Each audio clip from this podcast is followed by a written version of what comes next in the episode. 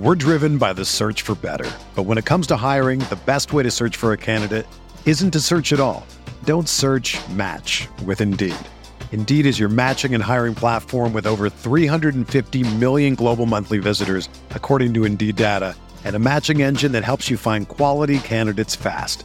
Ditch the busy work. Use Indeed for scheduling, screening, and messaging so you can connect with candidates faster. Leveraging over 140 million qualifications and preferences every day, Indeed's matching engine is constantly learning from your preferences, so the more you use Indeed, the better it gets. Join more than 3.5 million businesses worldwide that use Indeed to hire great talent fast. And listeners of this show will get a $75 sponsored job credit to get your jobs more visibility at Indeed.com slash BlueWire. Just go to Indeed.com slash BlueWire right now and support our show by saying that you heard about Indeed on this podcast. That's Indeed.com slash BlueWire. Terms and conditions apply. Need to hire? You need Indeed. This podcast episode is brought to you by Coors Light. These days, everything is go, go, go. It's nonstop hustle all the time. Work, friends, family expect you to be on 24 7.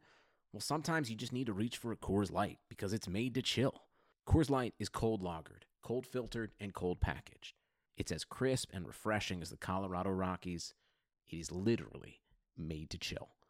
Coors Light is the one I choose when I need to unwind. So when you want to hit reset, reach for the beer that's made to chill.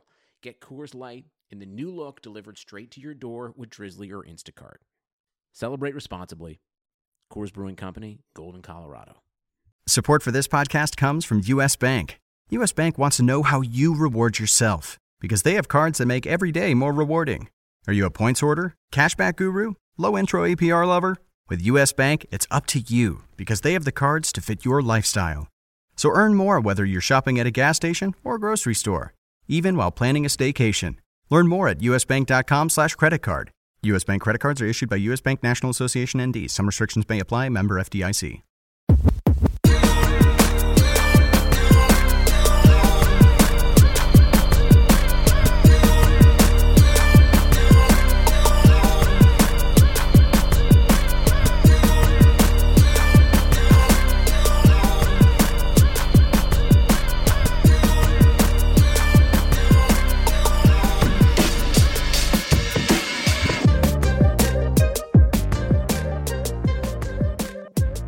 Welcome to the Tuesday, July 27th edition of the RotoWire NFL podcast, sponsored by Dynasty Owner. I'm Joe Bartel. You can follow me at JB Fantasy Sports.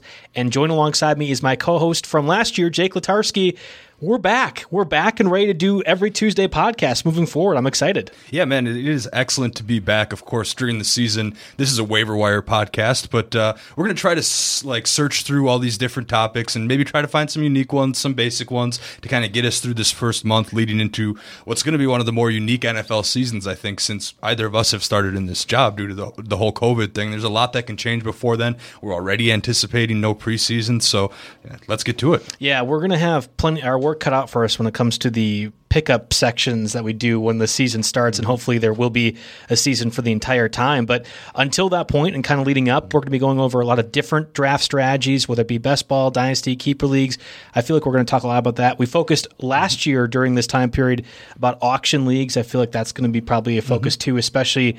I heard in the rumor mill that the Stake League, RotoWire Stake League, is happening again too. So I'm excited about that. Oh yeah, we're definitely got to have some kind of uh, auction there. And yeah, we did talk about auction strategy a lot last year. If you really want to archive those podcasts. A lot of those tips still hold true. Today, I wanted to talk about dynasty strategy, particularly first year dynasty strategy, because both of us are, are fresh off a big staff league we did. And I know nobody cares about our fantasy team, so we're not going to go too much into that, but uh, we're going to try to apply those principles so they can help you. And this normally isn't, you know, a dynasty centered podcast. So hopefully in the back half, we'll uh, talk about some players and, and, and maybe throw some redraft notes in there too. The first half will be more, I, I see this limited to uh, terminology, explanation, how to start one, why to start one, um, and then just some general positional observations that we've seen in our experience in dynasty leagues. Yeah, dynasty leagues are some of my favorite ones altogether. I have a friends and family dynasty league that probably needs to get a little bit revised uh, based off the circumstances and maybe a few owners dropping out. But we've done a few a few RotoWire ones. I think I'm in four right now, and actually going to be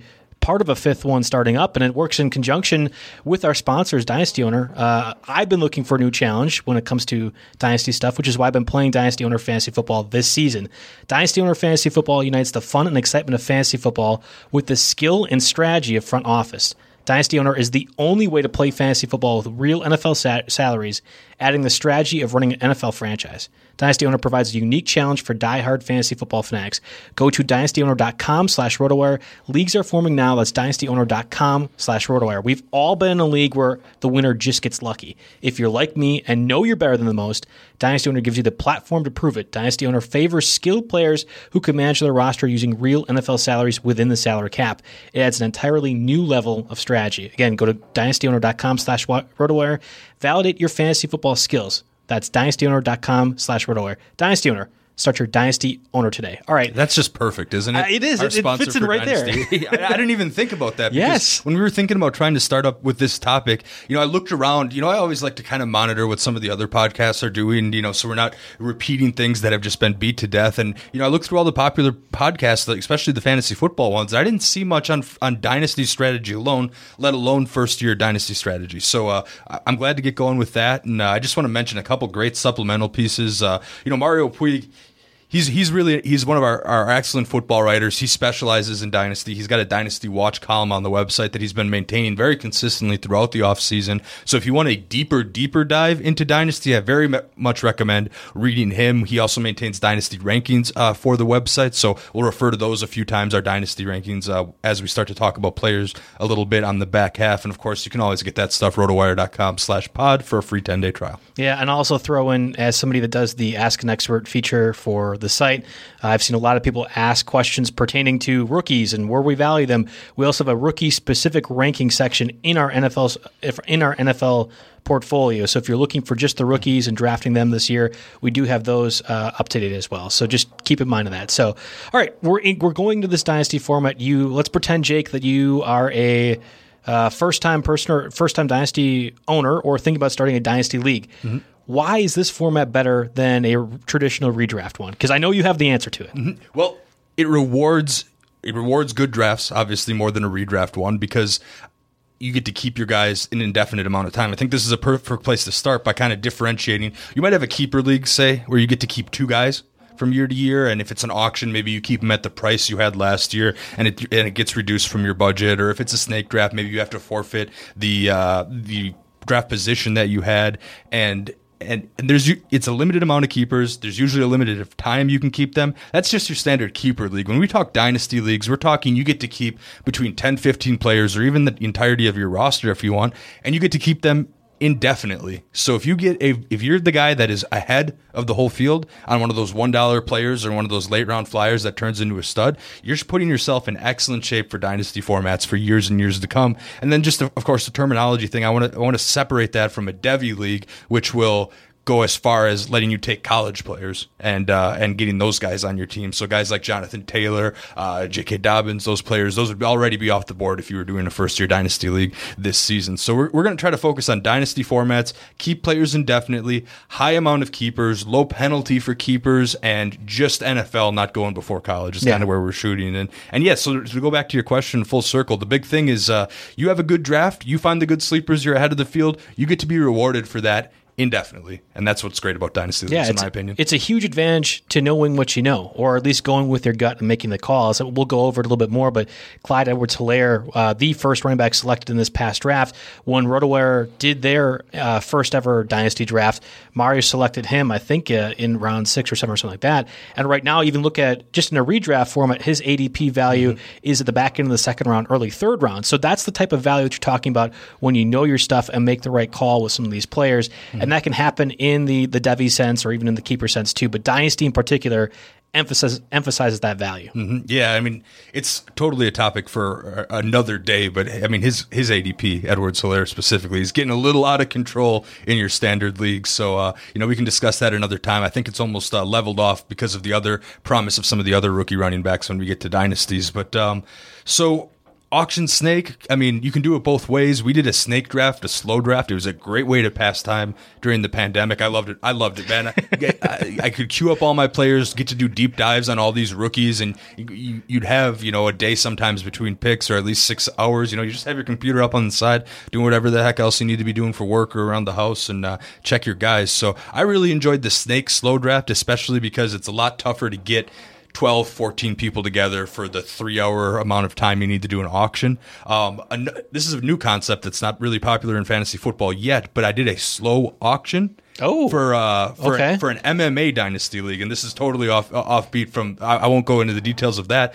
but basically, you would nominate a player at the minimum price, and then like an eight hour clock would start, and you would have that much time to upbid the owner, and if you upbid, it would go for another three hours, and then the clock would stop at night, you know, between you know eleven o'clock and seven in the morning or something like that. And then all the clock the clocks would start again. So slow auction, I guess, is a possibility to look at uh, in if you're starting a new dynasty league this year. Generally, I prefer auctions over snakes because you have. Uh, you know, snakes like like listen, Jeff, were saying yesterday. Snakes, you you have to play the hand that's dealt to you. Whereas auctions, you can go in and, and have your couple of players. I want to get two of these three players or something along those lines. But in, in this spe- specific instance, I had a blast with the snake draft, and and I don't see anything wrong with that. there's levels of strategy when it comes to doing a snake draft, just redraft format, and then there's a different level of strategy for dynasty. Adding that additional layer when it comes to the auction format is something I like, and generally it goes in conjunction with prices being bumped up or down throughout a year too, which makes it less of a dynasty and more of a keeper. Going back to what you're kind of talking about, the focus point.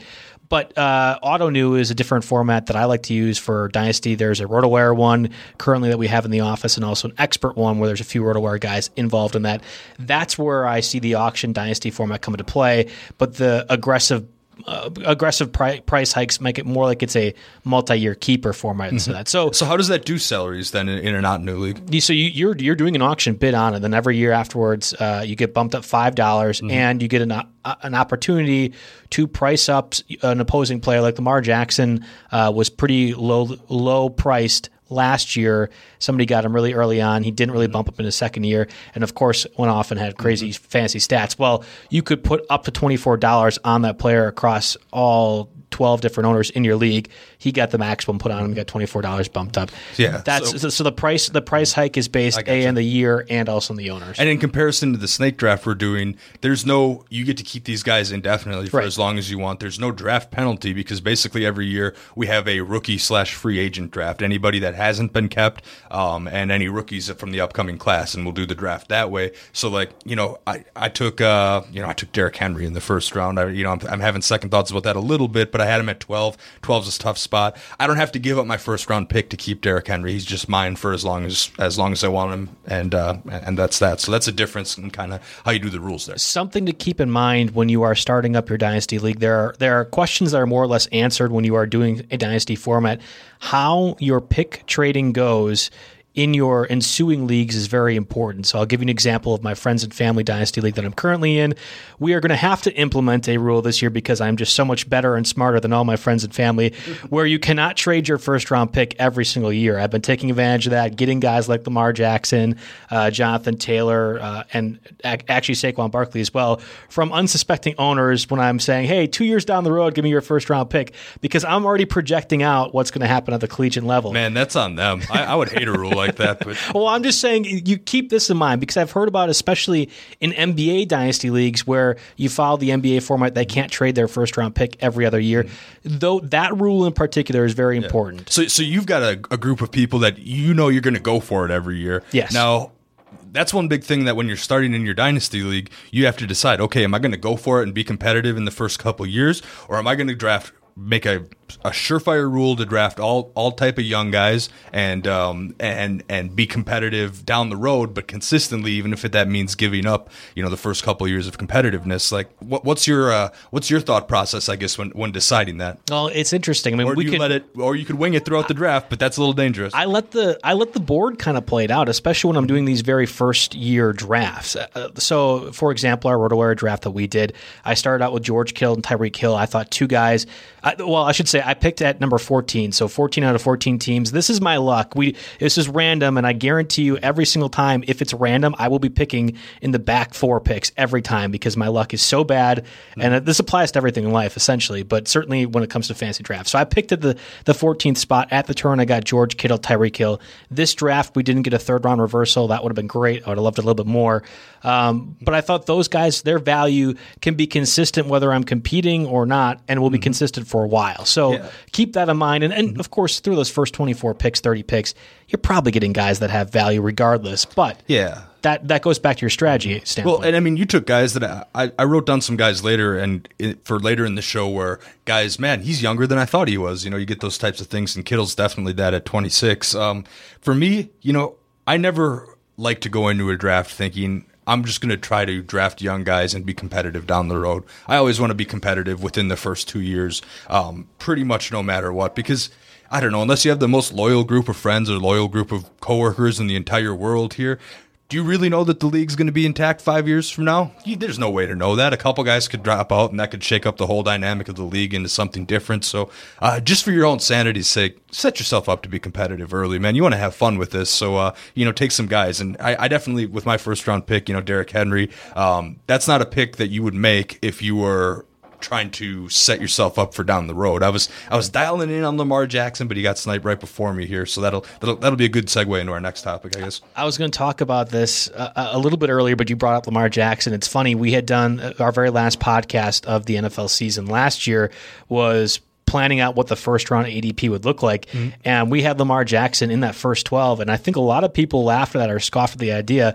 You look at the ADP currently; that's actually holding up pretty close, and certainly in a dynasty format, we had Mahomes go eight overall, Lamar Jackson go eleven overall in this RotoWire draft. I'm seeing similar things in the other uh, dynasty league that I'm I'm taking part in now. It's it's pretty crazy that this this Lamar Jackson hype has not won away, and I think if anything, it's more or less solidified with this offseason. So in standard redraft, uh, I'm going to come out and say this now because we'll, we'll refer to ADP a lot over the course of the season. I think the best ADP to use, especially if you can get recent numbers, is a 12 team NFFC ADP. Yes. Because those are people drafting with uh, a, a, a decent amount of money at stake there. So I'm going to refer to, uh, you know, we, we put all different kinds of ADP on our site, but I think that NFFC is the best by far. And uh, and to segue that into the quarterback talk, generally, I, I think in my opinion, and, and there's you know articles on this on the website. In my opinion, I think in dynasty formats that at, that elite tier of quarterbacks actually gets bumped up to earlier in the first round than in a redraft because Lamar Jackson, his ADP is about 14.95 in the NFFC, 15 And that's just a standard redraft, right? Yep, NFFCs are, are, are single season, and then uh, Patrick Mahomes is point nine, so just a couple spots uh, later than that. And, you know, I'm I, I'm fine with that in general. NFFC actually has a little bit of favorable scoring for uh, quarterbacks, I believe, but um, in Dynasty. And it might just be unique to this specific year uh, for for starting up a dynasty. But you have two young players that we expect to be elite and battling for MVPs for a decade to come. And you don't get that every single year. A second or third year player, obviously Mahomes got his record setting contract. Lamar Jackson, you know, as long as he can manage to stay healthy, he'll be in line for a contract like that as well. This is unique where, you know, normally the strategy in any redraft league is, you know, unless one of the top guys really, really slips, he can wait around till the end, kind of grab some middle tier guys, maybe find the breakout, you know, Mahomes or Jackson in eighth, tenth round. Uh, but in the dynasty league, when you can secure a guy like that for a decade, and remember, you can, especially in some of the formats we were referring to that are common, you can keep them at no cost for the next ten years. If I can keep Mahomes at no cost for the next ten years, you're, you know, he he'll be a top five fantasy point score, raw points in probably at least eight of them, eight or nine of them. There's value in that. So he gets bumped up to the first round, and we definitely saw that in our draft. He's number he was taken number eight uh, in our draft, and uh, Lamar Jackson was number eleven. And when you look at the dynasty rankings on our website, we rank Mahomes six and Lamar Jackson number ten. So that's definitely ahead of ADP in a redraft league. I'd say quarterbacks in general, you can reach for them a little more just because of the the longevity. A running backs, you know, they got a couple years in their prime. Receivers probably stretched out. Receivers and tight ends stretched out a little bit longer. Uh, but quarterbacks have a lot more longevity than some of those other positions, especially when you get one of those young guys that's going to be in the same contract, the same team uh, uh, for for a, an extended period of time. There's Yeah. huge value in that. Yeah, and it's it, I thought a couple different strategies played out, which I would imagine for most users getting into Dynasty League format or drafting one this year are probably going to see it happen uh, across the league too. This is a weird off season. I understand that, but for the most part, there seems to be two directions. The Mahomes and Lamar Jackson are pretty obvious no brainers. If you're going to take them, you're going to take them in the first round, early second round, and no one's going to argue about our quibble bob. But when it comes to literally any of the other quarterbacks, Kyler Murray, Deshaun Watson, Dak Prescott, Russell Wilson, Joe Burrow, Russell, uh, or I should say, uh, like even like a Baker Mayfield or, or Tua, there's a lot of young quarterbacks that I think have the yeah, they could, but thing going for them. And mm-hmm. I and I, I want to emphasize this for the listeners. There's a lot of different directions you can go with those types of young quarterbacks my thought process was much different than yours. So I'll kind of go over. Mm-hmm. Well, I'll, I'll, I'll toss it to you as to what yeah. you did with your quarterbacks first before I go to mine. Yeah. So I, was, I, just wanted to mention that the other line of thinking is you could say, well, maybe I don't necessarily like the young quarterbacks this year. Um, and outside of the top twenty, you'll find guys like uh, we have Aaron Rodgers, eighteen among quarterbacks. He's thirty six years old. Drew Brees is forty one. Tom Brady forty two. You could try to get one of those guys for next to nothing later in the draft because of how cheap they are, and then maybe target a quarterback in the the next uh, in the next rookie draft the following year. So that's another potential strategy uh, you can use in, in, that sense. So so with me. Um, I had a tough time. I, I, did I did a balance here. I, there was a run on quarterbacks kind of eh, earlier than I would have expected in this draft, and I ended up taking Dak Prescott in the fifth round after I had already got two running backs, two wide receivers, and and then I waited from that. I waited for quite a long time until the very end of the draft. I grabbed Sam Darnold and Teddy Bridgewater, who I mean I think there's nowhere to go but up for Darnold and Bridgewater was just kind of a, a space filler just in case maybe he surprises me with Carolina maybe Carolina gets the first overall pick in the draft next year. That's entirely possible here. So I grabbed a good guy earlier, Dak Prescott. I mean, uh, a young player. He we have him ranked uh, fourth actually on our dynasty rankings. He's only 26. He's going to get a deal, and as long as he stays in Dallas, um, behind you know at least for the next few years, we can guarantee probably a good offensive line. And of course, he got the extension, so he's got a favorable environment here to uh, to continue to go. So uh, what, did you? Well, fourth among quarterbacks, right? He wasn't yeah. fourth overall. Yeah, fourth among quarterbacks. I was like, wait a minute. Yeah wow, we, we might have to change yeah, some no, things. we didn't do that because, like I said, uh, like uh, Mahomes was number six and Jackson was number ten overall. Overall, course, right? Those are one, two, one and, and, and then we put Murray, you know, twenty-two year old Kyler Murray, going to run and gun with some nice new weapons there. He's number three uh, in in a dynasty ranking, and then uh, and then we put Dak in there, and then uh, and Deshaun then Watson that, and Wilson. Yeah, Deshaun Watson, Russell Wilson, uh, and and that's how that goes. So. Okay, well the the reason I bring it up, you went quarterback five, and it's interesting you took Prescott there. I've told a lot of people already, whether it be radio, podcast, otherwise, there's two spots right now in a redraft league. Again, not dynasty redraft, where I'm really struggling to figure out what to do. That fifth round is the first spot, and then around that seven or eight turn is the second spot. That's generally where I've been getting quarterback. So it felt like that's kind of the direction you ended up going with Dak Prescott. I don't really know what else to do. I'll go get my mm-hmm. quarterback, the guy that seems to be in a pretty favorable spot. And he does. I mean, he's got CeeDee Lamb right now, too. Mike McCarthy, for all the hate that both you and I definitely have towards him, can field a passable passing offense with the guys he has. Yeah, well, and part of it for me is, uh, you know, the guys leading up to Prescott, that's when Edwards Helaire, uh, Jerry Jeudy, Mostert, Ruggs, Darren Waller, those guys all got taken right before Prescott. And the guys right after Prescott, I wasn't crazy about Le'Veon Bell. I guess Marquise Brown's okay. Joe Burrow, Christian Kirk, Darius Slayton, uh, Mark Ingram. Like, those were the next guys to uh, to come off the board there, or, you know, Robert Woods, Boyd. So I, I wasn't crazy about what was uh, necessarily next up uh, in that situation. So that's what prompted me to take the 26 year old quarterback. Figured Dak will be, you know, pretty productive for the next seven or eight years at least, assuming he gets that extension. And uh, and then that's just one position I don't have to worry about. Uh, I don't have to worry about trying to grab one of these young guys in a rookie draft. I can devote it to the skill positions and, and just kind of move on from there. Yeah, I, I understand the thought process entirely. In fact,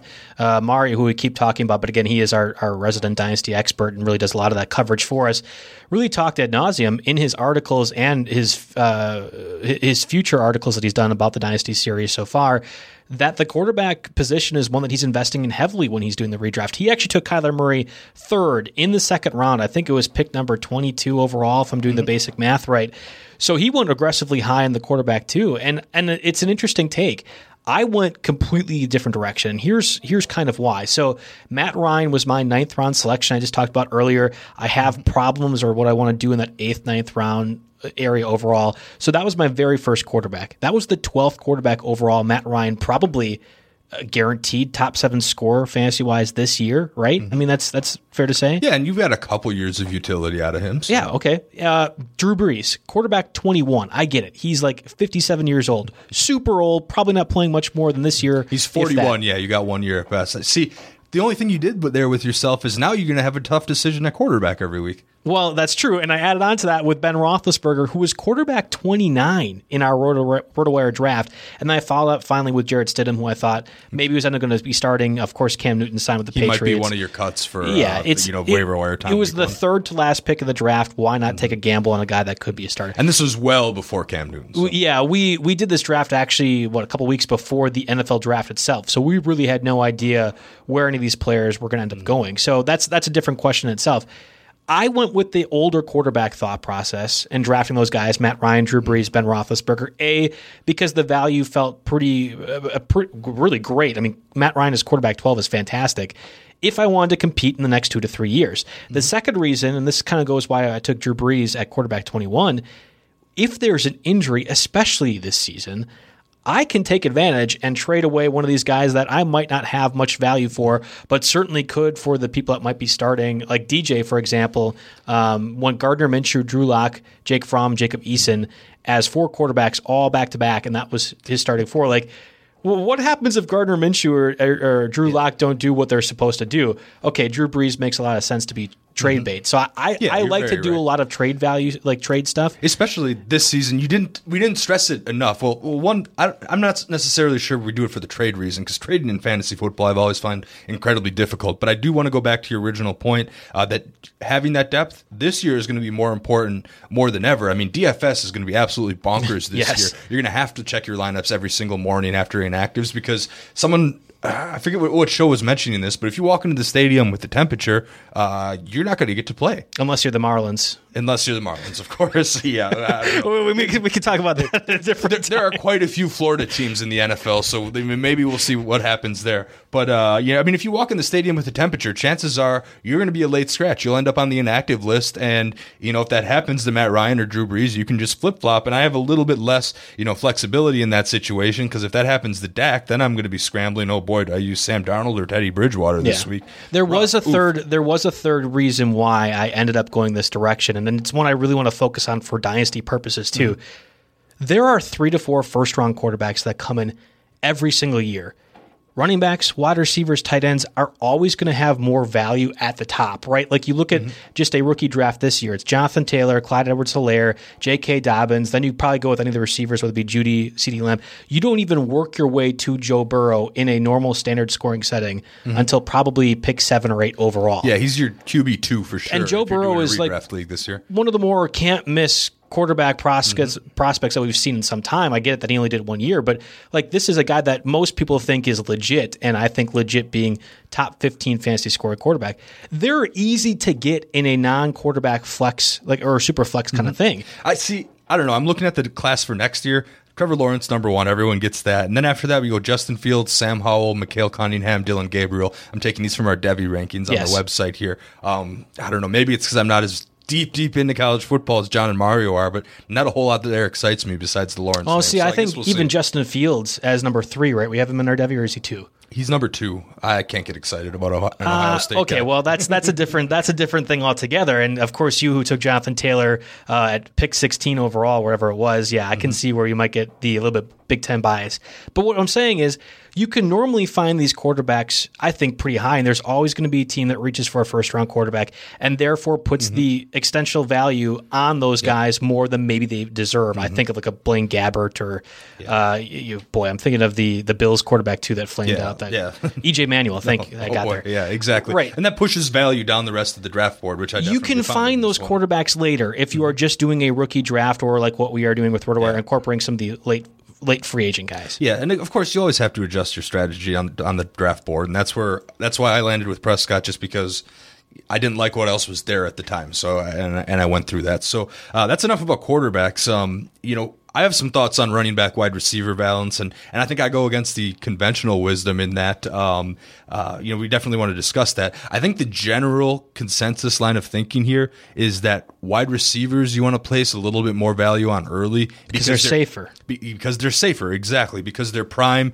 is going to extend five, six, seven years, and the prime of a running back, you know, you're talking three, four years at best necessarily. So that's in my situation, I like to go against the grain to probably take advantage of this line of thinking. I went running back, running back in my first two rounds because, like I said earlier at the start of the show, I want to go for it within these first couple years, and getting some elite running backs is going to be key for that. And I, I mean, my thoughts on Jonathan Taylor. I think he has tremendous first year value and excellent long term value as well. Behind that line in Indianapolis, yeah, there's Marlon Mack there, but I think the line and he's just more talented than Marlon. Mack, yeah, and know? Marlon Mack probably doesn't have his contract extended past this year. So while exactly. he might, while it might hurt you this year, I agree with you. I think Jonathan Taylor is probably. Yeah. I wouldn't have taken him that early. Obviously, I had mm-hmm. the opportunity to. Like it, when it's Tyreek Hill, Chris Godwin, yeah. and Jonathan Taylor. Well, mm-hmm. you take Jonathan Taylor. But even guys after Aaron Jones, Travis Kelce uh, AJ Brown, Joe Mixon. Mm-hmm. Those guys, I, I think, well, maybe not Aaron Jones, but at least Kelce, AJ Brown, and Mixon,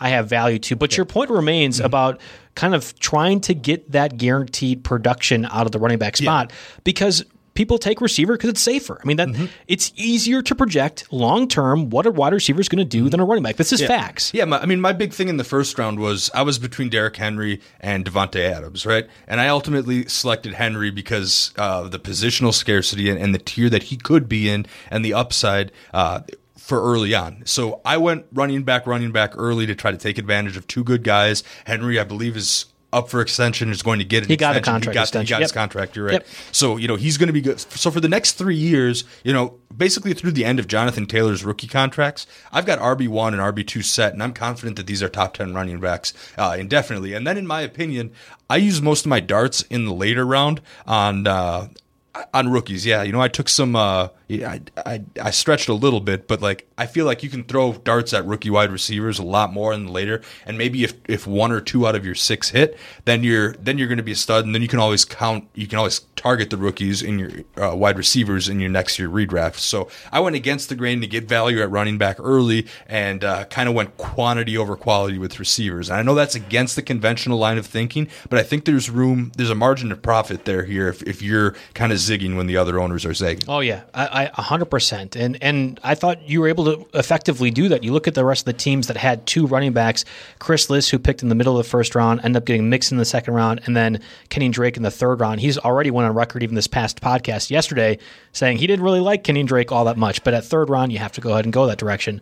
Alvin Kamara, Leonard Fournette was the other uh, other combination of two, uh, three running backs or two running backs selected in the first three rounds. I like the Taylor Derrick Henry combo over that one. And then mm-hmm. Saquon Barkley, Austin Ekeler. We did play PPR format in this RotoWire league. That one makes more sense to focus on Austin. Mm-hmm. But look, it's taken him three years to even be a guy that could be the main back for the Chargers. And of course, that's a conversation for a different day. So, all being said, your zigging over zagging thing, I, I think it ended up working out pretty well, even mm-hmm. with Taylor maybe going a bit higher. And again, we did this draft before we saw anything with the NFL yeah. draft itself. Yeah, if you flash back to before the NFL draft, I mean, Jonathan Taylor, for most, was the number one you would rank before knowing anything about team. Well, I think we were actually RotoWire. We were the only ones that were really putting Taylor first. Yeah. It was it was more it was more D'Andre Swift and J.K. Dobbins, mm-hmm. and you could even kind of work your way into a Cam Akers, which I saw Maurice Jones-Drew stupidly try to suggest he's better than Jonathan Taylor. That's baloney. I can tell you right now. Yeah, uh, it's not just the Madison bias. I can guarantee you that Jonathan Taylor's a better player. Mm-hmm. But w- I mean, Taylor was close. I think a lot of people argue Jerry Jeudy, CeeDee Lamb, one A, one B, one of the rookie receivers. Mm-hmm. I believe the same argument could have been made for the rookie running backs: Taylor, Dobbins, Swift in that mm-hmm. conversation. Yeah. I, I have to say all this because I took D'Andre Swift and J.K. Dobbins in my third, fourth round turn because I was looking for those running backs, but I couldn't really go uh, in my mind and say, hey, I need to go get a Derrick Henry in the first round. I need to go get mm-hmm. a Joe, uh, Joe Mix in the second round. Yeah. It didn't work. Pick 12 just kind of stinks, you know? Yes, it does. I know. you don't, you, the opportunity to get a sure thing at pick 12 or even pick 14, uh, you know, you, you have to inherently take on a little bit of risk in that because, I mean, just the draft, it went McCaffrey, Barkley, Zeke, Michael Thomas, Alvin Kamara, Dalvin Cook before the whole holdout thing we knew, Hopkins, Mahomes, Chubb and Jacobs, I guess maybe you know once you get to nine ten, there's a little bit of risk to take on, and then Lamar Jackson, and then and then you're kind of stuck. Yes. You know? So it's it's a rough spot to be in, but I think I made the most of it, and I'm pleased with it. Yeah, and even in the, the, the third round, fourth round reversal or, or uh, turn, I should say, that I ended up going with, you also have to factor in are these guys going to be back when I'm picking? The answer was very clearly no. Mario outlined that he would have targeted either one of those players uh, at his pick in the fourth round. John on the podcast, I think probably a month and a half ago when this draft was pretty fresh, also suggested that was where he was going to go too. So I made the correct call in picking these guys as early as I did. Now, hindsight being what it is, I would much rather not have D'Andre Swift on this Lions team with on Johnson and really a lot of ineptness mm-hmm. around the board, whether it be their head coach, their front office situation, their ownership. It's all kind of wonky. I, I would not want D'Andre Swift on the mm-hmm. Lions, but DeAndre yeah. Swift, the player, love him a lot. Yeah, knowing team context now, I think I definitely put uh, Dobbins ahead of Swift. Yes, yeah, and I actually made a case on my Fantasy Bites podcast with Jerry Donabedian, who is a Ravens fan, so maybe he had some bias that I think Dobbins could actually be the number one overall uh, mm-hmm. dynasty prospect of these rookies for his mm-hmm. long term value. Mark Ingram's contract could be up as soon as next year. So if you're talking about the starting running back for the Ravens, well, we saw how good Ingram was last year. And we can't assume Ingram's going to be Frank Gore, you know, when it, when it comes to. Uh, yeah, there's only to, one Frank Gore. When it comes to Dynasty League. So you got maybe a couple years of, of Ingram if he stays on that team. But again, being the number one running back on, on that Lamar Jackson team that has the highest run percentage and defenders have to devote that attention to Lamar Jackson creating those running leads for the running back. Uh, I mean, that just that just bodes amazingly well for Dallas. I want to double back to your point about what position you find important when drafting. Just real quick, because I, w- I want to kind of tie this up with a nice bow. Mm-hmm you you look at the value of the running backs that we had in this draft, and again, this might not be the same for your your friends and family league if you're doing a dynasty one, but I got Latavius Murray and Giovani Bernard in the 14th and 15th round. There's a lot of those types of guys. Tevin Coleman in the 14th round, uh, even like a Jaylen Samuels who in a PPR league has some utility. You can get these veteran guys that maybe start for a week or two and then that's it. You can cut them, you can get rid of them, you can use them for trade bait, anything like that pretty later on. So taking those risks, those gambles on the rookies in that middle tier, that fourth to 12th round, that's really not middle in most leagues, but mm-hmm. there's there's there's a reason to go ahead and do that. The other reason you're not going to be able to get these top prospects unless your team sucks, right? Like you, you're not going to be able to get the Jonathan Taylors next year unless you were one of the worst teams in the league or you're taking advantage of your friends like I do and trade for the first round picks. Mm-hmm those things are both hard to do. So I feel more comfortable saying I need to get the top running backs now because I will not be able to get them later on in drafts. Yeah. I'm going to do good, mm-hmm. and, and, of course, I'm going to do good in these yeah. fantasy leagues as opposed to the receivers. An interesting point I want to make to build off what you just said. Say you're in a 12 team dynasty league and you win your league. You're looking at the 12th overall pick in your rookie free agent draft next year.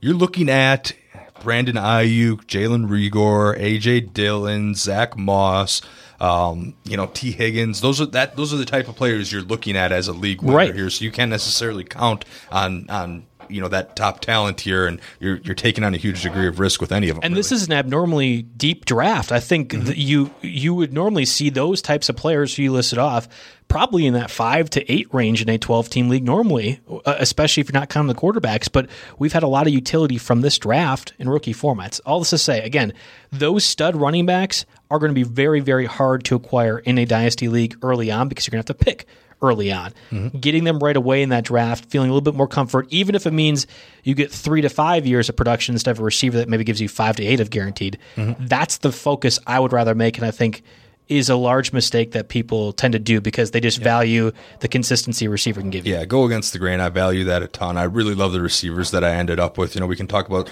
some more of those guys uh, a little bit later on. But, yeah, uh, yeah. I'd like to, to, go. I think I'd like to get to that first, but I I want to read from our sponsors, FanDraft. Take your league's fantasy football draft to the next level with FanDraft, the online fantasy football draft board. FanDraft makes your draft feel like an actual NFL draft with features such as a streaming ticker, live draft draft clock, custom logos, team walk-up songs, multiple draft board, draft board displays, and more. FanDraft can be used offline for in-person drafts by exporting the display via projector or onto a large TV screen for the league to enjoy as well. It can be used fully online, and certainly that's going to be a valuable tool this year during everything COVID related. And any number of league owners can join the draft remotely. You can perform traditional and auction style drafts. Fantasy or fan, fan draft can also support IDPs, rookie only draft, keepers, and just about any sort of customization you might need for your league requirements.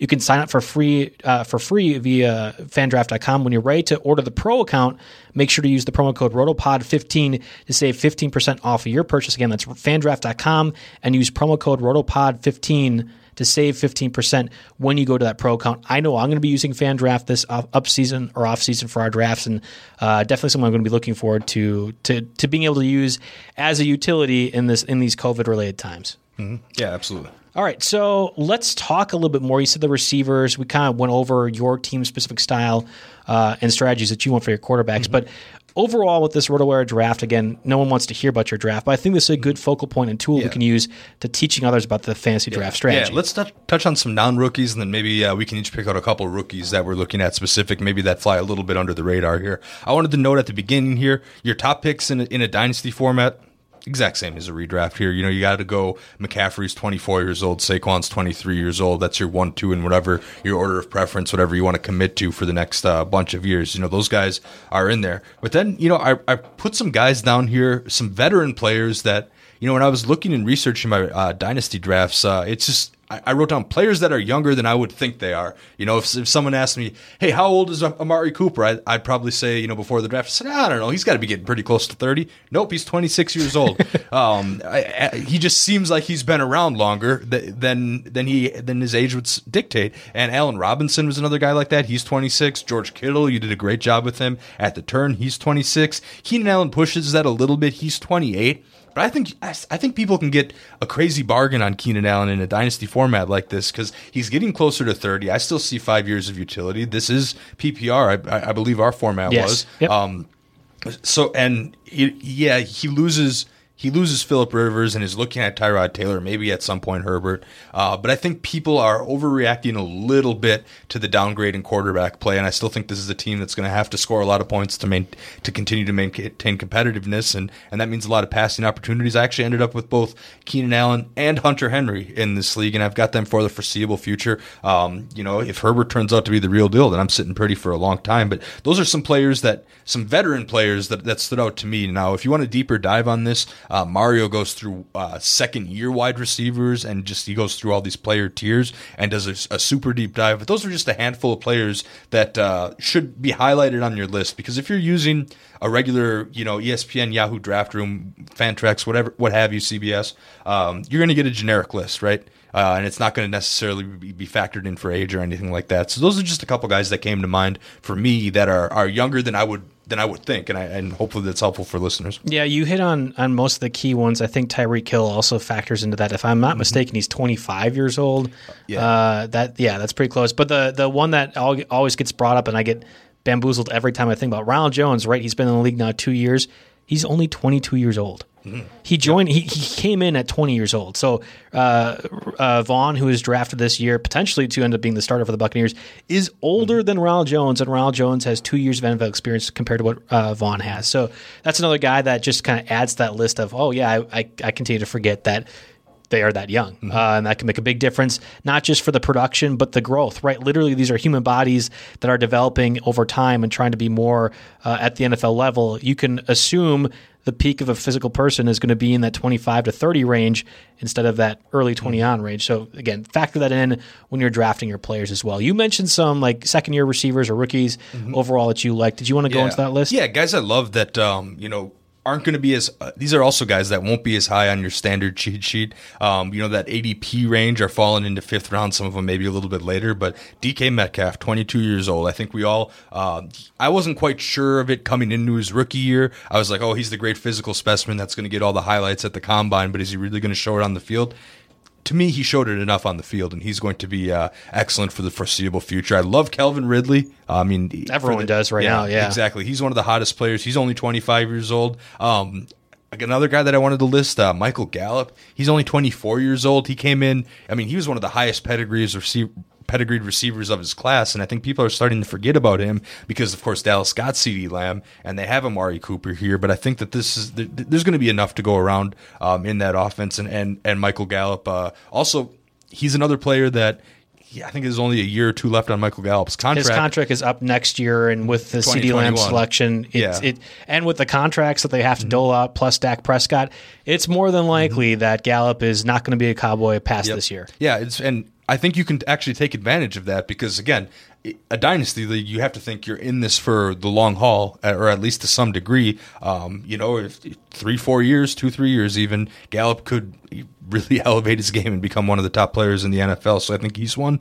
you have to look at, and uh, I won't beat this one too hard, but don't forget about Mecole Hardman, ladies and gentlemen. I mean, the uh, John and Mario are the leaders of the Mecole Hardman yes. uh, fan club, but I, I would be uh, I'd be ashamed if I didn't if I went an entire dynasty podcast without mentioning the 22 year old Mecole Hardman. Just because Sammy Watkins is there right now doesn't mean that he'll be there next year when the Chiefs have to pay the Mahomes and Chris Jones contract. And oh, by the way, Hardman's only 22 years old yeah. and will be going with arguably the greatest mm-hmm. quarterback we could yeah. see for some time. Yeah, to me, it doesn't it doesn't have anything. To me, it, there's just Watkins doesn't have anything to do with Hardman being useful. I mean, when you have that offense where you know Mahomes can can run with it, they're going to have a decent running game, and then you've got Kelce and Hill to worry about. Mario and John illustrated this perfectly. You're going to use so many of your defensive resources on those guys that Hardman's going to get his deep looks and uh, is going to continue to learn, continue to progress. He's a, he's an excellent dynasty target. I want to I want to quick see where he went in ours. Uh, seventh round pick uh, in ours. So uh, uh, to Ben to Chris Benzi, an excellent pick there. So can't can't give enough love for this guy, especially in a dynasty format at 22 years old. Yeah, Zine had actually a lot of great picks, and we you hear his name a lot because he does a lot of different drafts, whether it be baseball, football, everything else, and he always ends up being a good drafter. So his team, you look at that Saquon Barkley, Austin Ekeler, that was the one-two running back combo. He also got DJ Moore, CeeDee Lamb, Christian Kirk, and Michael Hardman as his top four receivers. I liked that team. I liked that team from the beginning, and I, I don't know, like it's it only only feels like it's gotten better throughout the offseason. I do want to add two more names to that list, and, and maybe I'm patting myself on the back just a little bit. But Curtis Samuel is going to be a four year player. He was really a three year starter for the Panthers, fourth year now.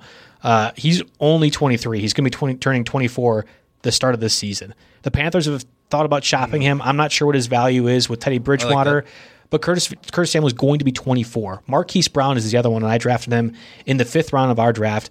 He just turned 23.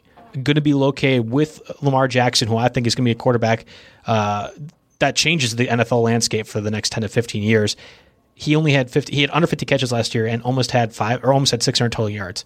He was injured for most of the year. I think Marquise Brown is going to be the guy that only grows. Like if we're talking about Mecole Hardman as a value, Maurice Brown or Maurice, or, yeah, uh, yeah, Hollywood Brown feels like he's an even better part of that equation. Mm-hmm. Yeah, I, am definitely in on that here. Uh, so the next group of guys that I want to uh, I want to touch on are some of your deeper sleepers, and I think you hear this term maybe a little bit more in baseball, but you're kind of post hype sleepers. Yeah, these are guys that I bet you I'm going to say some of these names, and, and people out there are going to groan, undoubtedly, because they've all been burned by one of these guys in the past. Anthony Miller at 25 years old, he's one of them. Uh, Corey Davis at 25 years old, and John Ross at 24 years old. Every, I mean, if you've played in multiple fantasy leagues every year, there's a very good chance you've been burned by these guys at some point. But their price is so low in dynasty formats, you're getting you know, if suddenly they decide to boom, you're getting a good stretch of guys for for next to nothing. And uh, I, I, think the upsides is too much to ignore those. Those are names I'm highlighting on my draft list. Maybe they just need a slight change in opportunity, a slight circumstance change. Uh, maybe it's as simple as staying healthy for a year. But all of those guys uh, are are very viable in dynasty formats. And if you discount them just because they've burned you, you're going to miss out on guys like DeVante Parker or even Breshad Perriman in his run last year. Like, oh uh, yeah, Perriman's a good example mm-hmm. of that. I, will throw one more in there, and, and we, we've only seen one year of him. The Cardinals definitely utilized him not the way you'd anticipate. Maybe it's just my Madden love for him, but Andy Isabella was a pretty high selection for the Cardinals last season. Certainly has the speed to be capable uh, threat, and he was kind of compared to a better version of DeSean Jackson, which I, think is an attractive thing to have for fantasy, whether it be standard scoring or PPR. Yep. That makes less of a difference now with DeAndre Hopkins, Christian say, your Kirk. Best corner is covering DeAndre Hopkins, right. which is perfect for the younger guy to come in. Cardinals have to use him the right way, but you talked about Perriman as a great example. He really broke out during these last eight games, and and DeVante Parker to some extent has now solidified his value after his run with the Dolphins. Finally. I think Andy Isabella has that post type sleep to him as well, along with the names that you mentioned. Corey Davis, I thought was a, a pretty good category as well, and I, I keep talking about the guys I drafted. There's a reason I drafted them. I took Corey Davis right after Curtis Samuel. It's because, well, if things work out the way that we all thought they would when they're going to be drafted, he's a super talented player. I don't think the offense works. I think it's going to be just AJ Brown and just Derrick Henry. But just mm-hmm. if the off chance Henry were to get hurt, and I know that'd be horrible for you, uh, you're talking about a guy that they would have to pass. Like I mean, there's there's no other option.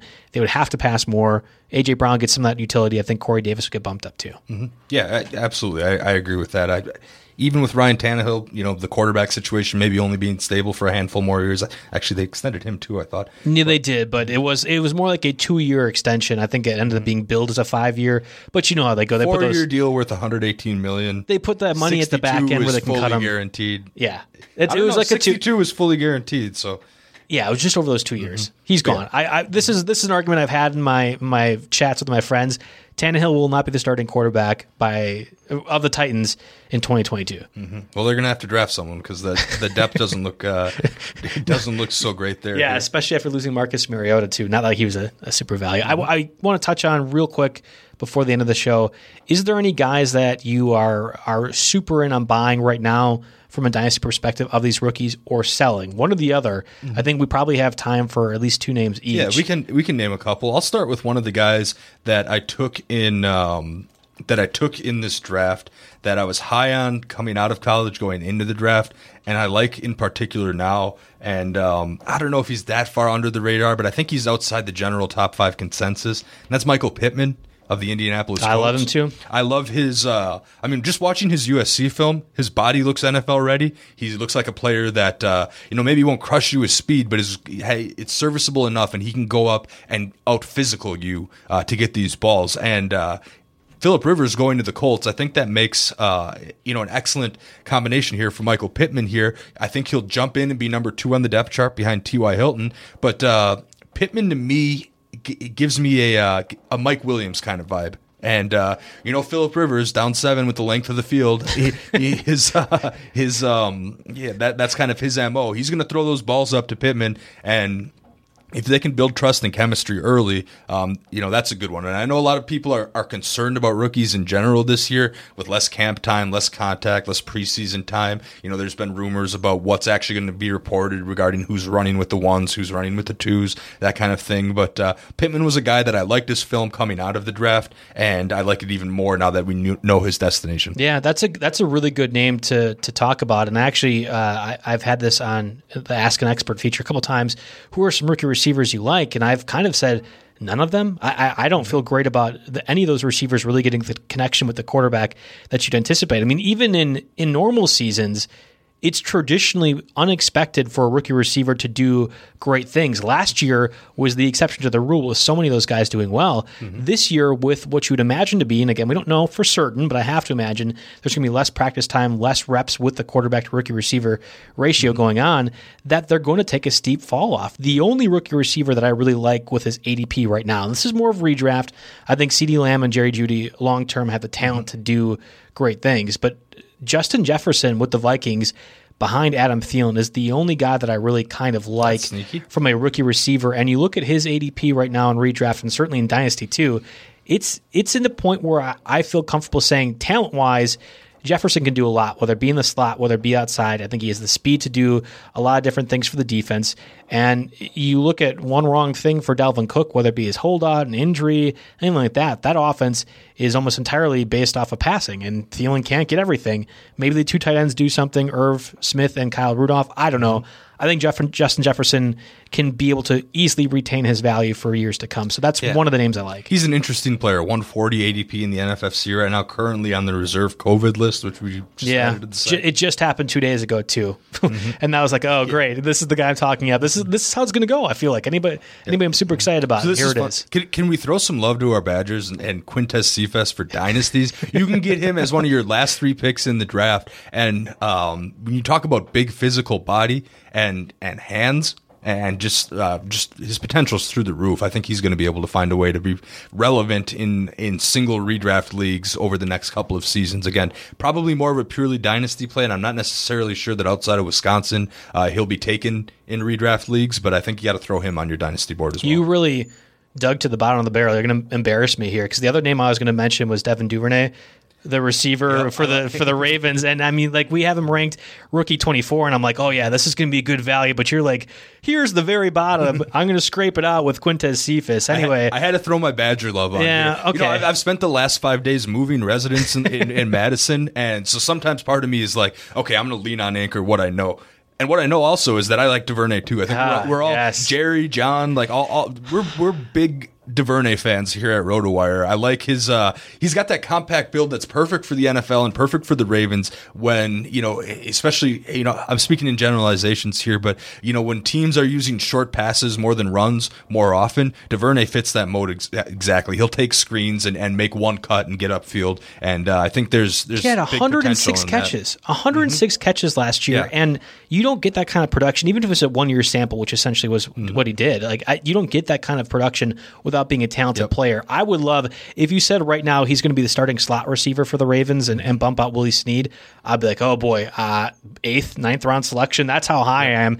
And in a dynasty format, you can get him even in rounds 12 and later. Like this dynasty, much less redraft. So Mm-hmm. I'm all in on, on him. His catch rate's exceptional. Just watch the Texas film. You can see the explosiveness there. It's really easy. Yeah. Okay. All right. So we have uh, Duvernay. We have Cephas. We have. Uh, oh, who you also brought up? Oh, I brought up Justin Jefferson.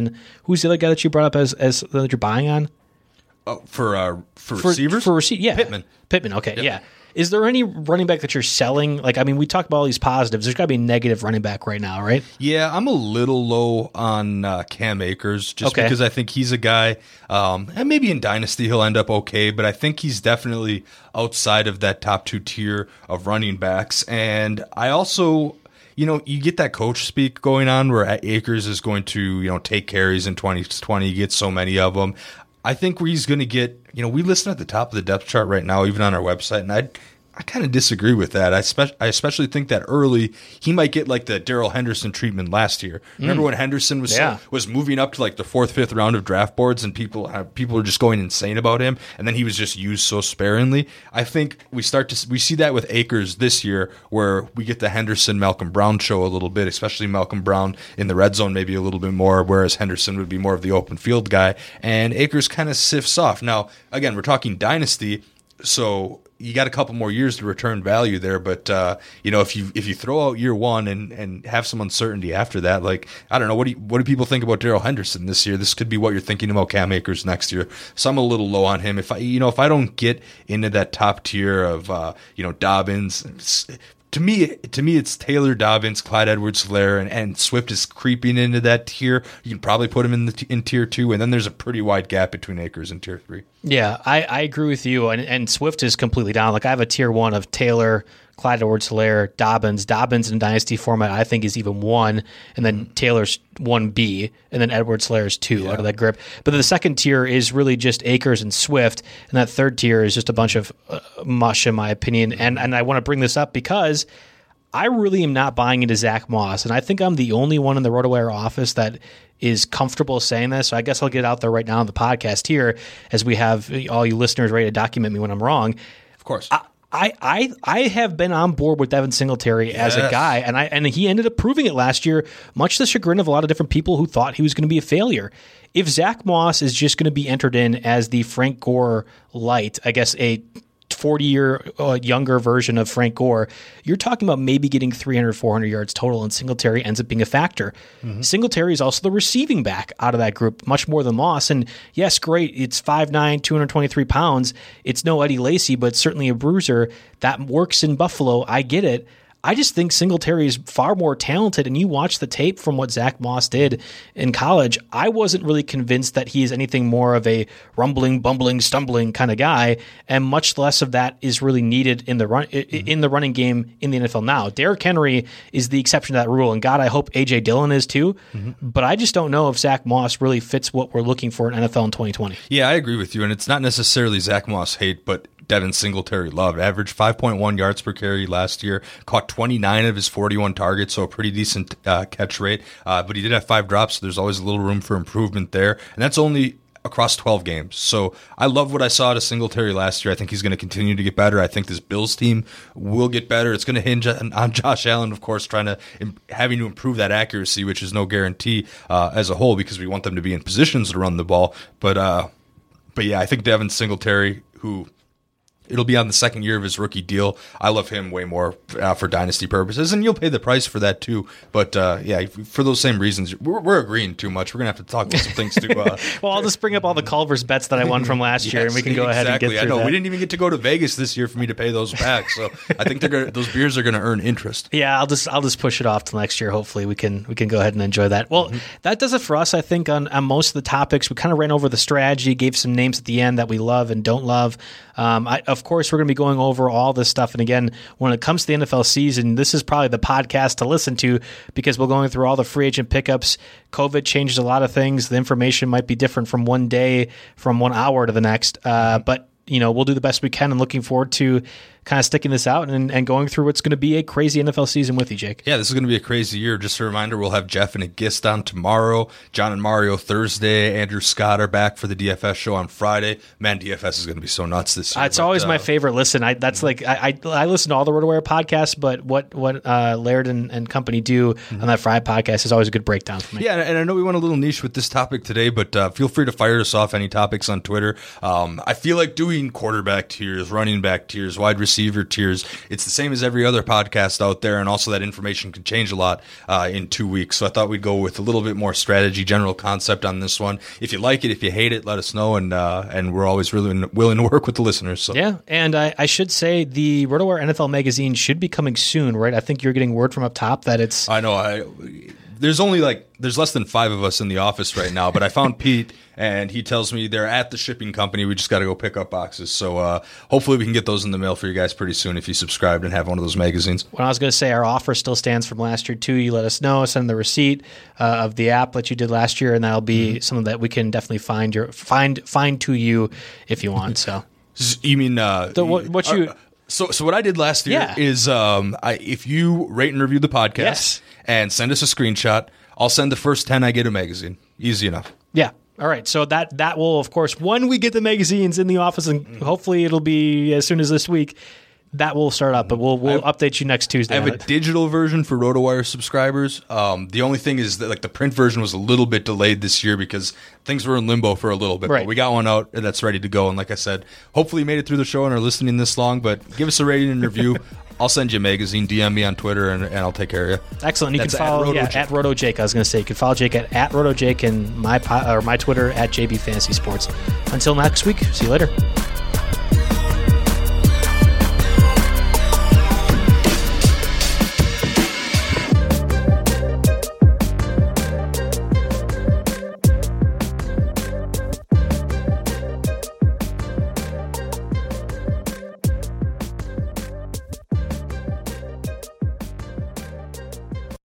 Everyone is talking about magnesium. It's all you hear about. But why? What do we know about magnesium? Well, magnesium is the number one mineral that 75% of Americans are deficient in. If you are a woman over 35, magnesium will help you rediscover balance, energy, and vitality. Magnesium supports more than 300 enzymatic reactions in your body, including those involved in hormonal balance. From functional medicine doctors to mental well being and female hormone experts, we all know that magnesium is the one mineral to improve all aspects of well being and health. But which one? Magnesium Breakthrough from Bioptimizers, the trusted choice recommended by leading experts with seven best absorbed forms of magnesium to ensure your body receives the support it needs for overall well being. Go to bioptimizers.com slash balance today and use code BALANCE10 for 10% off. Support your journey to wellness at B-I-O-P-T-I-M-I-Z-E-R-S dot com forward slash balance. Magnesium Breakthrough from Bioptimizers, your foundation to optimal health and vitality.